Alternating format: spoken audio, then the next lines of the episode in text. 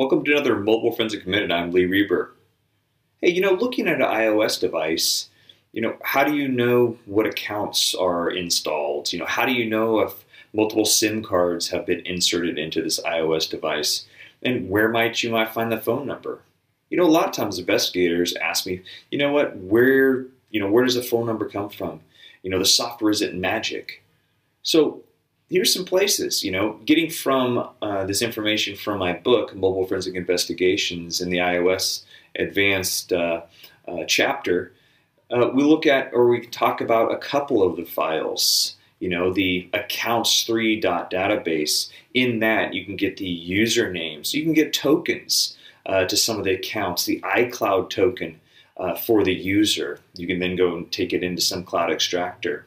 You know, then we can look at some of the uh, the preference files uh, that you, that you might have that you know is located right here. It's a fantastic file that can show the say the ICCID um, of that iOS device uh, along with the phone number.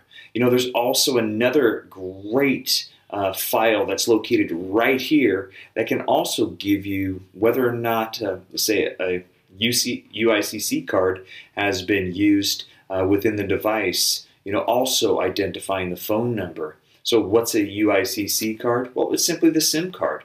You know, a uh, an iOS device, you can place a another SIM card into the device. Obviously, if it's unlocked, that will allow you to operate on another cellular network that might not, you know, be, uh, you know, your uh, telco company that you utilize. Here, this file will actually show uh, the, uh, the last three that the user has uh, you know, used a SIM card. So you might do the investigation, you find the one SIM card within the body, but then looking within this file, hey, you identify additional UICC cards that have been used so you can follow up your investigation.